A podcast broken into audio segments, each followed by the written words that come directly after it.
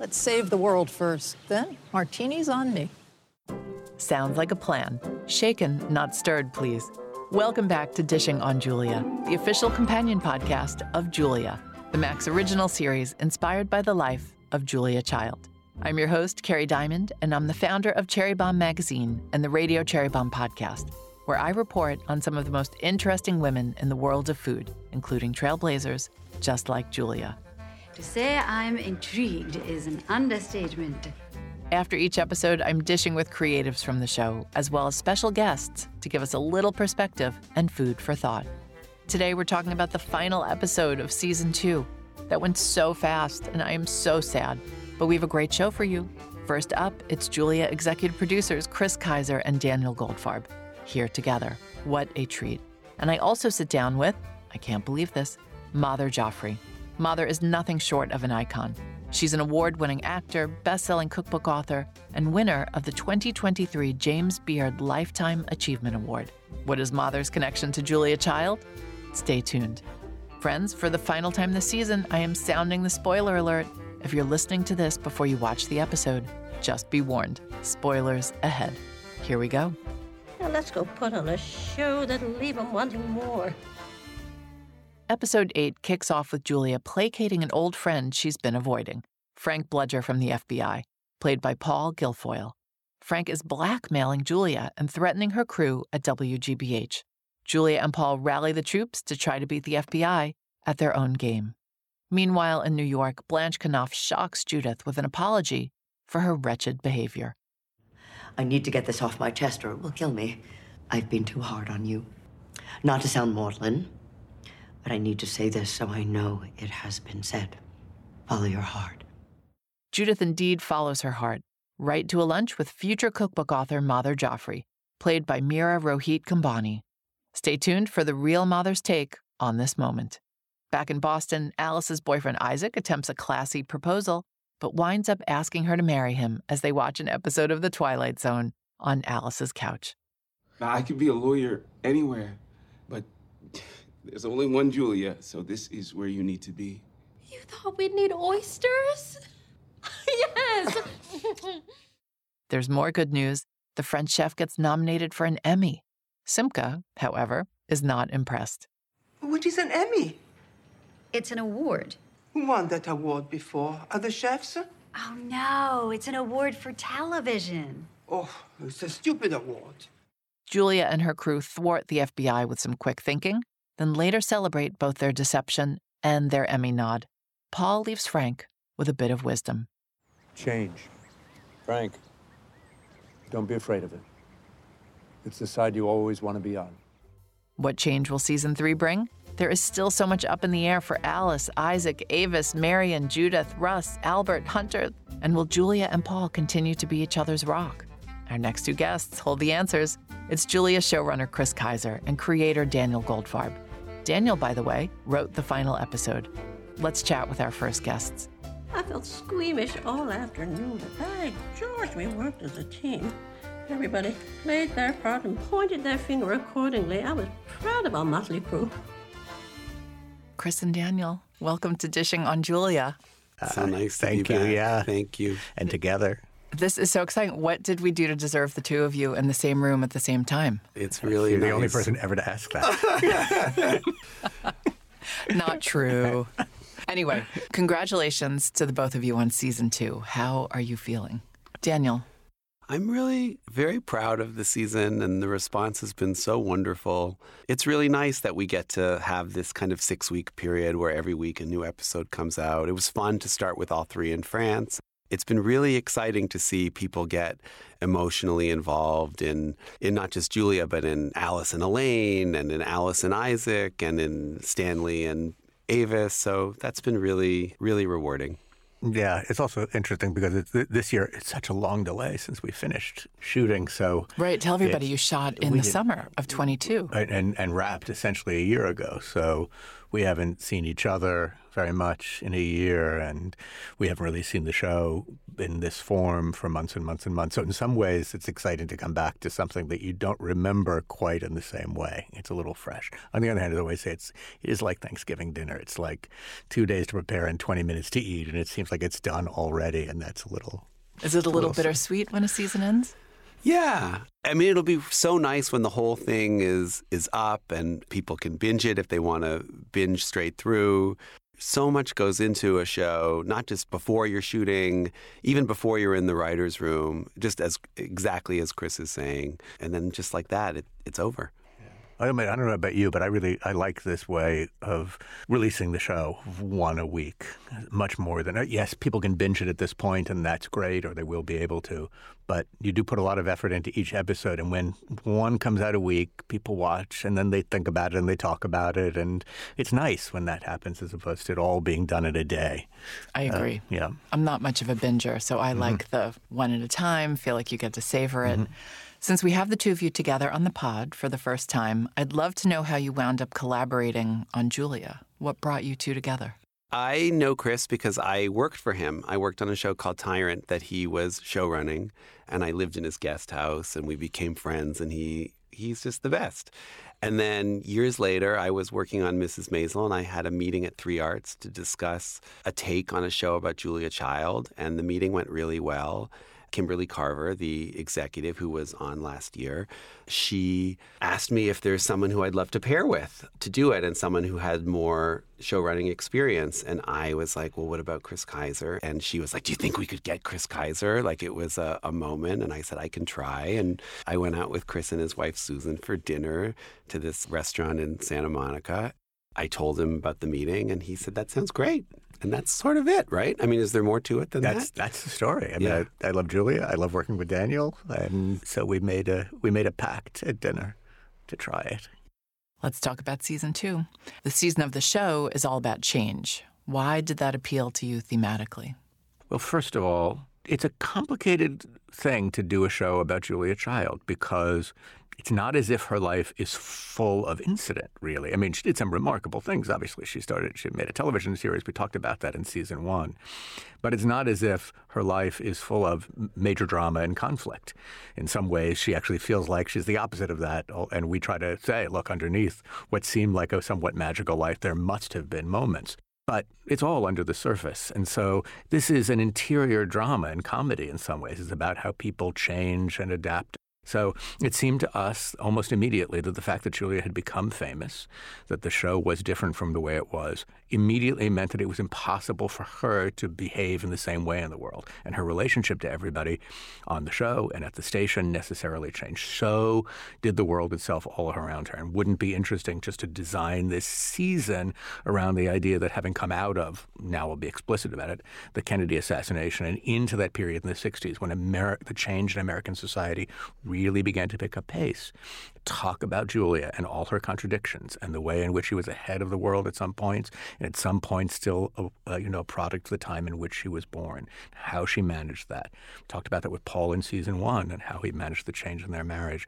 So in every way, it just felt to us like a good a good underlying theme to talk about everyone's life and how they both rose to occasions and sometimes stood in the way of the way the world was moving. Daniel can talk more specifically about it, but it was just it was just a good framework for us. No, I, I just want to underline what Chris said about Julia's contradictions because what was fun about doing all the research into Julia is finding those contradictions and finding them felt like very exciting opportunities for us to dramatize them. So whether it's Julia sometimes said women shouldn't be chefs, women were cooks, and then other times, like Jacques Pepin said the other week, every time she went to a restaurant, she wanted to go to the back and see the women in the kitchen. So those are those contradictions, and it was fun to find ways of dramatizing that. Julia, in some of her letters, said things that were homophobic. But James Beard was one of her closest and dearest friends. And the contradiction of that was something really interesting to us, and we wanted to underline it and dramatize it. So instead of the contradictions confusing us or making us feel like we had to make a ch- choice, which one is she? She was both. And as dramatists, it's very exciting when, when characters are in conflict with themselves and again are going through changes. So, in terms of their values and what they believe in. And, and not only just forward change, but sometimes taking a step back before they take two steps forward. And that was really exciting for us to be able to do with Julia. Yeah, and it really it took a whole season. Right? I mean, the very first episode, Julia very firmly comes out on the side of change and being forward-looking. In that case, from the point of view about what what it meant to cook French food and the changes that were going on in French cooking. But it takes her until the episode that Daniel wrote, the last episode of the season, for her really to come to terms with that means in every aspect of her life, most particularly as a role model for women. Let's talk about the final episode. It's titled Lobster Américaine.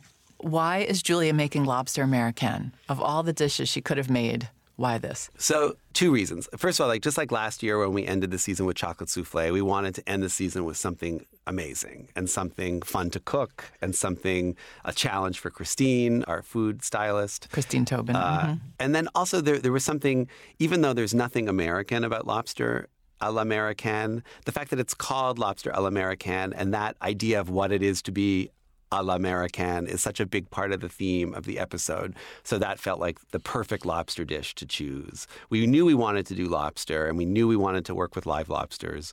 But when we were going through all the Julia lobster recipes, that felt like the perfect one thematically in terms of what the episode was about. So, in this episode, WGBH, the public television station, is dealing with an FBI raid. J. Edgar Hoover was running the FBI at that point and did terrorize a lot of folks.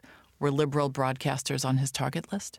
Yes, they were. Mm-hmm. I mean, whether there was a, a raid of GBH, we don't know, but we do know that liberal broadcasters were on his list. So we found that in the research, and all, all kinds of left leaning individuals and organizations the Monkees, Aretha Franklin. I mean, you name Sesame Street. I mean, you name it.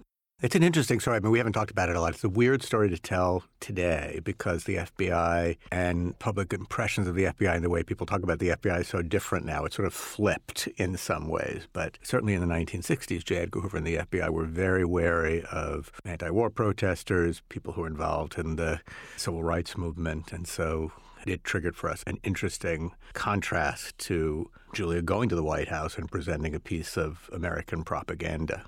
Not necessarily bad way, but clearly a piece of propaganda. Why in this episode is the FBI blackmailing Julia? Well, we set up in episode four that they come to her and they ask her for help. And they even threaten to go public with what happened with her and Paul, which Julia does write about in My Time in France, briefly, but she writes about it. And they feel like she's going to play ball and she's not. You know, she's emotionally invested in WGBH. We episode six is all about her sort of choosing to stay with WGBH, and they're sort of her her family, and she believes in what they're doing. So they're sort of surprised, and because of you know we play with the lore of Julia and Paul being in the OSS during the war, and were weren't they spies? So they feel like Julia's already on the inside and she can help them, and she's not helping them. And then ultimately, as they threaten her and Paul in a more sort of pronounced way, they fight back. And you know, and then it's this this fun. It's sort of inspired by the movie To Be or Not to Be. This little troop sort of outsmarting something so much bigger than them. Yeah. That that's sort of what we're yeah. going for. People should watch that movie. So it, it really is this like little theatrical troupe of eccentrics, and they're you know in to be or not to be, they outsmart the Nazis, and right. and here they outsmart the right. FBI. We take a lot of time on the very intricate weaving. It doesn't seem that way, probably because it's a comedy and it's kind of breezy, but there are so many strands that go into all of this. So the question of finally coming to terms with who and Julia and Paul were during the war, the secret that we lay in in the very first episode, what happened when Paul went back to Washington when he was called back from France, the question of what does it mean to stand for or be opposed to change, and the way in which, even though GBH really isn't a hotbed of insurgency, that even still there are forces in society that look to stop things from moving forward. And then requirement, then obviously, both for Julian Paul and for Alice and for uh, Hunter to finally say, I'm taking a public stand in favor of change. I'm going to actively work toward moving this country forward. And what that means, not just there, but for women, people of color, all of that. And you gave Paul the most beautiful line when he's talking mm-hmm. to Frank about mm-hmm. change. Yes, thank you. Paul is, you know, we have this whole set piece, the show within the show, of Julia doing the episode of The French Chef while all of this is going on with I don't need to give everything away, but Paul's on the outside and we wanted him because he never really has a moment with Frank. And the person who's most vulnerable in the season is Paul. So we wanted him to finally have a, a confrontational moment with his old ally. It's not Paul's season, but I find in some ways Paul's story among the most moving because in the first season he says, I'm okay to step back, become a modern husband, and allow my wife to step forward. But he still has to account for who he is, what his life meant, and all of that. And it's a question that gets asked almost immediately in the season by Simca's husband. What you have to show for yourself? It's not until the very end of the last episode, well, the end of episode seven and into episode eight, that Paul essentially says, "This is who I am, and I stand by it, and I have make no excuses." So it's a, it's a And that carries all the way through this season, even before, you know, in episode two, when Sam is sort of flirting with him and he chooses not to tell Julia about it. It feels like if this wasn't weighing over him, he would have told Julia about it. So we play that early. And then obviously we have Frank show up in episode four. And then Life magazine, and Julia's nervous about things coming out in Life magazine, and she's sort of overly paranoid and protective of Paul. And then the end of seven, where she finally sort of lets him know the secret she's been carrying. And then eight, you know, triumphantly, they, they take it all on. We've got a few cliffhangers at the end. Can you walk us through some of them? Well, we have Julia making this declaration of let's make some noise. And it's exciting to see what GBH did do and what public television did do as we get further into the 60s. And we want to take all of that on. So that feels like something that could be really exciting if we're lucky enough to move forward with the show. And then, of course, there's what's going on with the cookbook, what's going on with the house Paul is building on Simca's property. So there's all of those storylines. But really, I think what's really fun uh, is how GBH is going to become a more progressive and a more modern place. Right. What else? So, and well, I mean, Judith and Blanche are obviously going to change because Blanche is really sick now and essentially says to Judith, I'm passing the torch to you and how that will work. There's a lot of passing torches here except Hunter stays around and all that because we never say goodbye to Robert Joy. But Alice is starting off on a relationship, a real relationship with Isaac, and a modern one too, because he's changing he's his life. Something. He's giving him up something for her. How those things will work, whether they will work or not, we don't know. Avis is alone again. So characters are uh, on the precipice, or they're looking into the future uncertain. Most of them confident that they know how to handle things. But I promise also, if we come back in season three, life will throw them some complication. Would love to know if you have a favorite scene from this episode. I think I have two. So I love Sarah doing the lobster Américaine. And then when she's finally sitting at the table at the end of the episode and Frank walks in, I just think she's amazing in that in that moment. And I think she plays the comedy and the tension of it so beautifully. And then the other moment I love is actually an unspoken scene where the three of them, Julia and Paul and Avis, arrive at GBH with their sunglasses on in slow motion like gangsters. I think it's really fun. Well, I'll certainly sign on to the ones that Daniel chose. What else do I love? I do love the moment, the most important moment between Alice and her mom, because I love that relationship and the way Adrian and Brittany play that, and that complex love that they have for each other. It's both a product of its time and beyond its time. I, and I love the scene where Blanche to, apologizes to Judith at the very beginning of, of the episode. And we're just really lucky to have those actors. And so in all of the cases, by the way, I shouldn't also say that, you know, the last line of the, of the season, which is something we knew way beforehand, is also one of my favorite moments. I know we, we can give it away, but I'm not going to say it because it's not Yeah, good. yeah, yeah, it doesn't yeah. play as well as, as when you watch it. But we aimed toward it for months. So you knew that way in advance. Yes, yes, that was something that that I pitched out in the room like in February or March, like early, early, early, and then so we were always writing towards that beat. And then even when Scott got the script and was like, you know, that scene is is one line, you know, and it's the last scene of the episode. How do you? So he had to orchestrate a way to connect it to the previous scene, which he did beautifully, and uh, and I think it's just the perfect button on the. It's weird to talk about it without saying what the line is, but it feels to me like it's our way of looking at the show, which is some very serious stuff has happened, but the last line is is a joke. If you're like, what's the damn line? You might just have to watch the show Yeah, again. right. Do I? Yeah. Can you give us some hints about season three? What you're thinking, where you'll be taking us? Well, there so there were a lot of changes that happened in public television at WGBH, and then specifically with the French Chef, and we want to dramatize all of those. We also want to dramatize Julia and Simca finishing the book and the launch of the book. So those are sort of like the big stories for Julia and Julia and Paul. And then again, societally, everything that's going on in public television as public, you know, Mr. Rogers comes on the air, all these things sort of change and, and what people think the role of public television is starts really changing. And it feels like that would be an exciting thing to dramatize, both for the sort of new people that are embracing change and for the people that are going to be left behind. Those are the big stories to tell in terms of Julia and Paul and GBH. I mean, we, we have ideas for everybody. Not to give things away, maybe we can, but things don't work out for Judith the way Blanche suggests they're going to at Knopf. I mean, this is historical fact. They have a new editor in chief who comes in, and that relationship is going to play out eventually, eventually in the season. And since I'm talking to Madhur Jaffrey right after you two, will she be a character in season three? I mean, yes. The short answer would be yes, because we we've set that's one of the cliffhangers that we set up. It would be really fun to continue Judith's story as sort of like the editor of the most definitive, iconic cookbooks of her time, starting obviously with Julia, but then continuing with Madhur Jaffrey. So that was very exciting when we found that in the research, and we would love to. Joyce Chen, there's all kinds of other mm-hmm. writers that Yeah, we right. want to. Yeah. Right.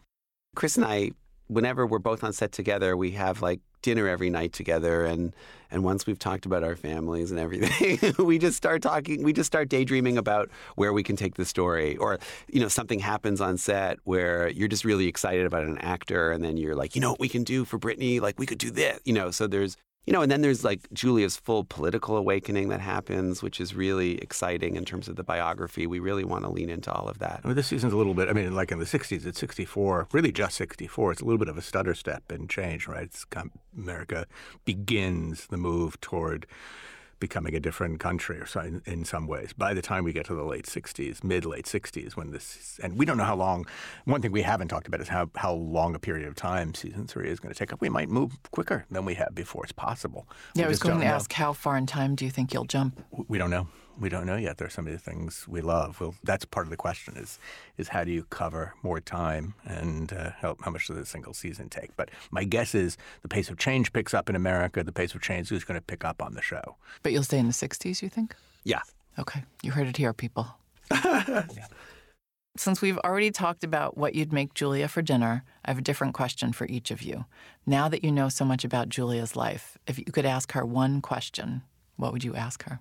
I I just want to say I'm so happy to stop cooking for Julie. Like- You didn't cook we for her though. You were you were taking out for Chinese food. Uh, I know, I know, because I'm just I got tired. What would I ask her? That's such a good question. It's a hard question. Chris, can you answer it, and then I'll think well, of it. Well, you know, I was thinking about this. It is a it is a hard question. I guess this is, is I think broadly, I would say, what did we intuit correctly, and what did we get wrong? Like, what did what did we miss in you? Oh, that's beautiful. I love that. I, I, I love the idea of her watching the show. Yeah, I'm, I'm gonna I'm gonna ask that also. We could we could just ask We could just ask it The chances of her Yeah, showing yeah, up are pretty low. Yeah. So if we do, we should probably just do it together. Thank you both so much. I'm really sad to end this interview, and I'm so sad the season's over. As always, love working with you and all the people you brought together to make this beautiful show. Oh, thank you so yeah, much. Thanks for being our partner in this. So we really appreciate it. We will keep all of our fingers crossed that we get to do it again. Our next guest is Madhur Jaffrey, award winning actor and best selling cookbook author. Mother talks about her editor, Judith Jones, how her first cookbook came to be, and her remembrances of Julia Child, plus lots more. Indian cuisine is still like the ocean to me. There's so much to explore below the surface. It is a cuisine unfamiliar to most Americans, but one that is as rich and complicated and flavorful as anything out of France. Exactly. I want you to write a cookbook for us. Oh Madhur, so good to see you. Thank you. It's a big anniversary year for you. Your first cookbook, An Invitation to Indian Cooking, was reissued this year for its 50th anniversary by Knopf. I would love to go back to the book's origin story. At the time you were offered a cookbook deal, you were an award winning actor. That's right. How did a cookbook come to be? I have no idea. it's all very strange. What happened was that I was an actress. I am an actress, and I had just done this film. And as publicity for the film, our producer, Ismail Merchant, who was quite a character and could sell anything, he had the knack of selling. He could sell his grandmother. He could sell his little finger if he wanted to. He just knew how to do it. So he must have approached the, the New York Times. Craig Claiborne, who was the food writer for the New York Times in those years, it was the 60s. And he convinced Craig Claiborne that I was a wonderful cook. And of course, I was an actress in his film, Shakespeare Wallah, and he was trying to promote Shakespeare Wallah. But he sold me to Craig Claiborne as this actress who is a wonderful cook. I cooked for Craig, and he did a whole page piece on me. And that led to people asking me to write about food and do things about food, start writing. I'd not thought of writing at all, though I had studied English in college. My subject in my college was English literature. So, I mean, I wrote. I had been writing, but not for publication or anything like that. I wrote this piece for the Holiday magazine, which was a piece on what did I cook as a child or something like that. People got so interested, that and the Craig Claiborne piece, and I thought, well, here's a, somebody who cooks. And people asked me to write all kinds of pieces on food, on cooking. And one freelance editor actually asked me to write a cookbook. So he said, How long will it take? I said, I don't know, a few months. I had no idea. And I kept writing for five years. And finally, the book was finished. And then who was I going to sell it to? He suggested somebody. And they bought it, sort of, not for much money. But then that particular publishing house, which I will not name, split into two. And then both sides disappeared. So my book was now nowhere again.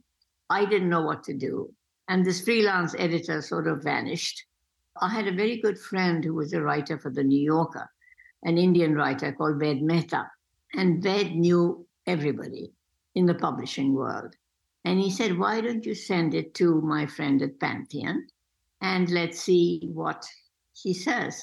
This friend looked at whatever I wrote or didn't look at it, I don't know, but he said, Why don't you send it to Judith Jones, who she had just done Julia's book? He said she's a fantastic cookbook editor and why don't you send it to her? He sent it to her overnight, and Judith looked at it, and the next morning she called me and she said, We want this book. And it was that fast. What was Judith like as an editor? Absolutely wonderful. She used a green pen or a green pencil. That was her. I still have her little notes scribbled on my scripts. It was always minimum editing, it's the copy editor who did more editing, but Judith was always minimal editing, at least for me in my books. It was what I call airy, minimal editing. For me, that was absolutely wonderful. It meant that most of it she liked and most of it she agreed with. Sometimes you ask me to add a little more about a particular incident or add something else, but I know that where she really helped me was to teach me how to write menus so people would know how to put things together. And always to say, serve this with that, which I've learned to do now in every book that I write, whether Judith edited it or not. I write that always, serve this with this, because I, I think it's important for people who don't know your cuisine to know what you can serve it with.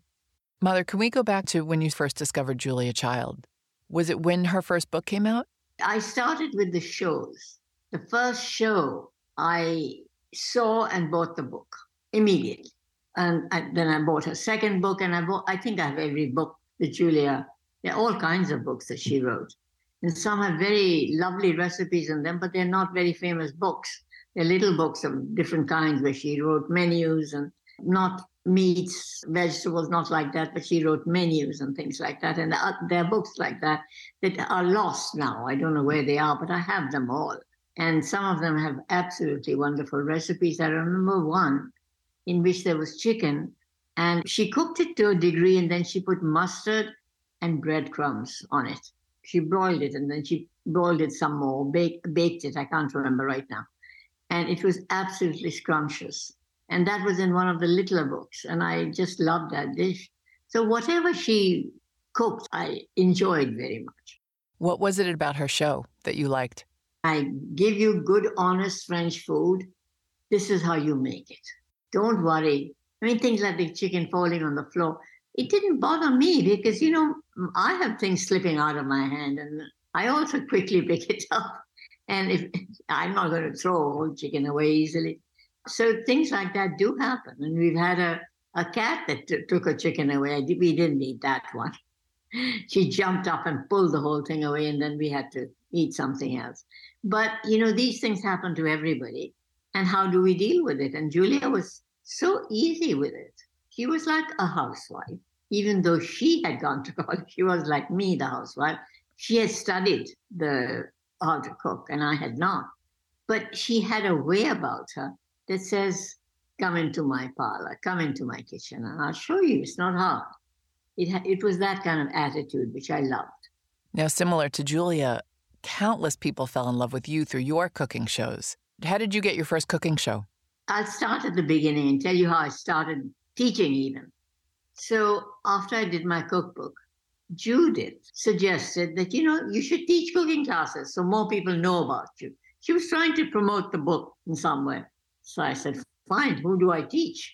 She said, you write a little blurb and advertise yourself, and we'll send it out to a lot of people and see if they want to come to a cooking class. No interest, no interest. She wasn't giving up. So she said, James Beard is with me. I do his books. So I'll ask Jim to help. And you do the classes in Jim's house. How about that? So I said, okay. So, so we advertised that in Jim Beard's house. And Jim was always there because he's always interested in whatever's going on. He wants to see it being cooked and he wanted to eat whatever was being cooked. He loved everything. He loved Indian food. He loves all food. I lived on 12th Street and Jim lived on 10th Street. We were both in the village. And I would go to his house and we would get two or three people one girl from Gourmet, one who worked at Gourmet, one girl who worked in some other magazine. So there'd be two or three people, and Jim would be at every class. So that's how I started. And then Jim moved, he bought another big brownstone on my block on 12th Street in the village. And he had cooking classes, and he would say to me, Why don't you come? Come and help me teach my classes. So I was helping him teach his classes, which were very interesting, and I was learning a lot from his classes. And then he said, You advertise, and we'll get people, we'll get people. So being in Jim's house, and we started getting a trickle of people in. And then we had a lot of people, and I was doing regular classes. And then when Jim died, I said I can teach four people at a time in my house, which is a tiny, tiny kitchen in my apartment. So I started teaching in my home. And it would be three and a half hour classes, and people would come and I would teach them. And, and then I had written my first book. My first book was out, and I was teaching cooking classes now. And somehow the BBC in England heard that I was teaching classes and they were looking for somebody to do a TV show. And they knew me as an actress a little bit and they knew I was teaching classes. And they asked me, they said, Would you tape your classes and send them to us? I said, I can tape a class, I can put an audio tape in my class. It's, it's three and a half hours long, but I can put an audio tape. So I put an audio tape on top of the fridge. and as the classes were going on, it kept recording. And then I listened to it afterwards, and it was so awful. I mean, it was, you know, stop and start and so incoherent. So I said into the mic, It's a terrible tape, and I'm not going to send it to you. But look, I can pretend. So I did an absolutely pretend tape. Oh, here I am. Now we're making the puris. The oil, you have to wait for the oil to get hot. Drop a little piece of dough in. Is it bubbling? If it comes, rises to the front, it's ready. So I did a class like that. This is my actress coming out in me. And I did half an hour's worth of a class and sent that audio tape to them. Did you take to it very naturally, or were the first few shows a little rocky? How was it? No, I, I took to it naturally because I did cook at, home. So I was used to everything. I was not used to being on display all the time, but you learn. You learn, you make mistakes, and you say, oops, and you do it like Julia. Whatever happened, you just keep going. And I'd learned that from her. I also kept going. I remember once the rice got somehow packed in the sieve it was in, and I was putting it into something else, and at first it didn't go at all, and then it went all over the place. It's, uh, you just say, oops, and you say, I'll just collect that and put it back. So you keep going. So I think I was at ease. The actress part of me and learning from Julia both made it easier for me. And I could just relax and be myself and not worry about everything else. And you learn to do that. You're nervous, of course, as an actress. I used to be terribly nervous, but you learn to put that away. And once you can put it away, you're fine. Were you surprised when Julia invited you to be on her show, In Julia's Kitchen?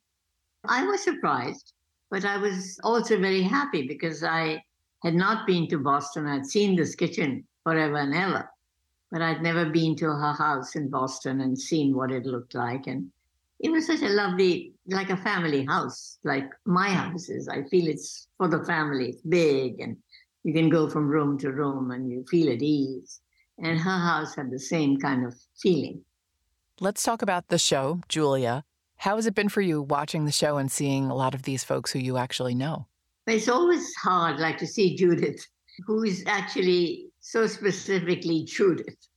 To see other people play her is, sort of startling every time I see it. But on the other hand, it is fiction and somebody has to play her. But it is hard when you know everyone and you know that's not what they look like. But somehow you try and put it off your mind. But when it's you, you can't. You can't. You get, you get too personally involved. And so that's not me. That's not me. Well, we get a tiny glimpse of you at the very end of this season. What would you like the producers to know about you if you become a recurring character? Oh, just my spirit, I suppose, which is optimistic, outgoing, full of fun, I think. I like intellectual pursuits. And I talk with a certain accent. I, I hope they can get my accent, which is has changes. it, it was different when I was doing my shows, my cookery shows, and it's different now. How is your accent different? I, I think going to RADA, I was speaking very proper, trying to speak very proper. I'm being taught to speak. Like instead of Indians would say, I will bake a cake. The English say bake. It's to, to B A I K, bake, cake and I would say bake, cake. RADA is the Royal Academy of Dramatic Arts. Right. Were you surprised to learn that you pop up in the end of this series? I was very surprised. yes, I didn't imagine I'd be there. Tell me something you've loved from the series. Mostly Julia herself. I love Julia, and I think she's being done very well. So, Madhur, you've always got something you're working on. What are you up to right now? I'm working on a cookbook. Always working on a cookbook. Always working on a cookbook. Tell everybody how many books you have. The most honest answer is I don't know. What they've done with a lot of my books is make sometimes two books out of them.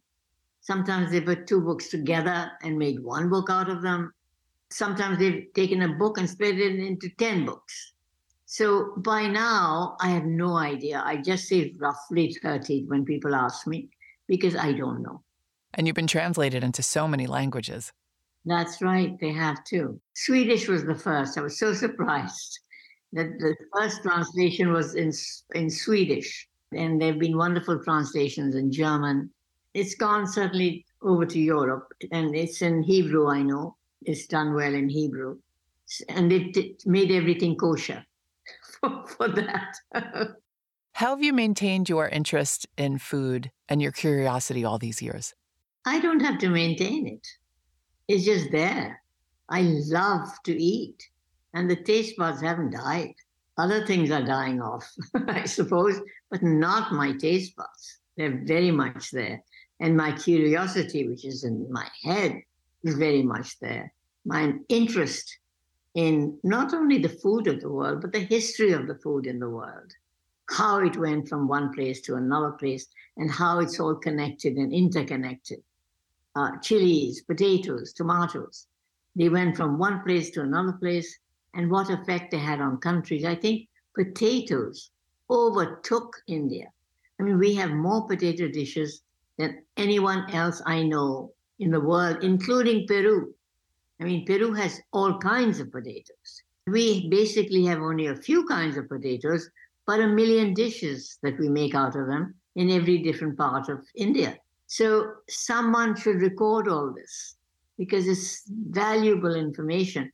I know it's all in my head. I write about bits and pieces of it in different books, but somebody should be recording all this. So your next cookbook will be a potato cookbook? No, no, no, it's not. It's not a potato cookbook. But someone could make a cookbook out of all your potato recipes. yeah, literally. I mean, it would be so wonderful for people who like potatoes. I happen to. Madhur, our last question. Julia is coming over for dinner. What would you make? You've already told us she didn't like Indian food. Chinese food. You'd make her Chinese food. Of course. I would not make her. I've done it once. I would make a Chinese food this time. And definitely have some meat, no tofu. I don't know how she feels about tofu. I think she's a meat eater. So I would cook either some chicken or pork in, in some nice Chinese style, not spicy. I would just make it with soy sauce and rice wine and things like that. But it would have sauce to it, but it would not be spicy. And I would serve it with plain rice. What would you two talk about? Food. I'd talk about the things she loves and why she loves them, and what parts of France she was in and why she liked the food in that area, what she liked about that food in that area. She can talk to me about duck if she wants to. She can talk about anything she wants, but I will sort of keep her on food and ask her about all the things that she absolutely loves and why she loves them, especially in France. Oh, I love that. Well, we love you, Madhur. Thank you so much for your time today. Well, thank you. Thank you for talking to me. Thank you to Chris Keyser, Daniel Goldfarb, and Madhur Jaffrey for joining us on Dishing on Julia, the official companion podcast of Julia, now streaming on Max. Dishing on Julia is produced by the Cherry Bombe Podcast Network. Special thanks to Stephen Toll and the team at CityVox. Our executive producers are Catherine Baker and Yasmin Nesbat. Our associate producer is Jenna Sadu, and our editorial assistant is London Crenshaw. I'm your host, Kerry Diamond. We'd love for you to leave a rating and review for Dishing on Julia on your favorite podcast platform, and be sure to subscribe. When you leave your review, tell me what you've enjoyed the most about season two of Julia a scene, a character, a dialogue, a dish. Let me know. I can't wait to hang out with all of you next season. In the meantime, leaving you with some wise words from Julia. Let's be what they say we are and make some noise. Here, here. Here, here.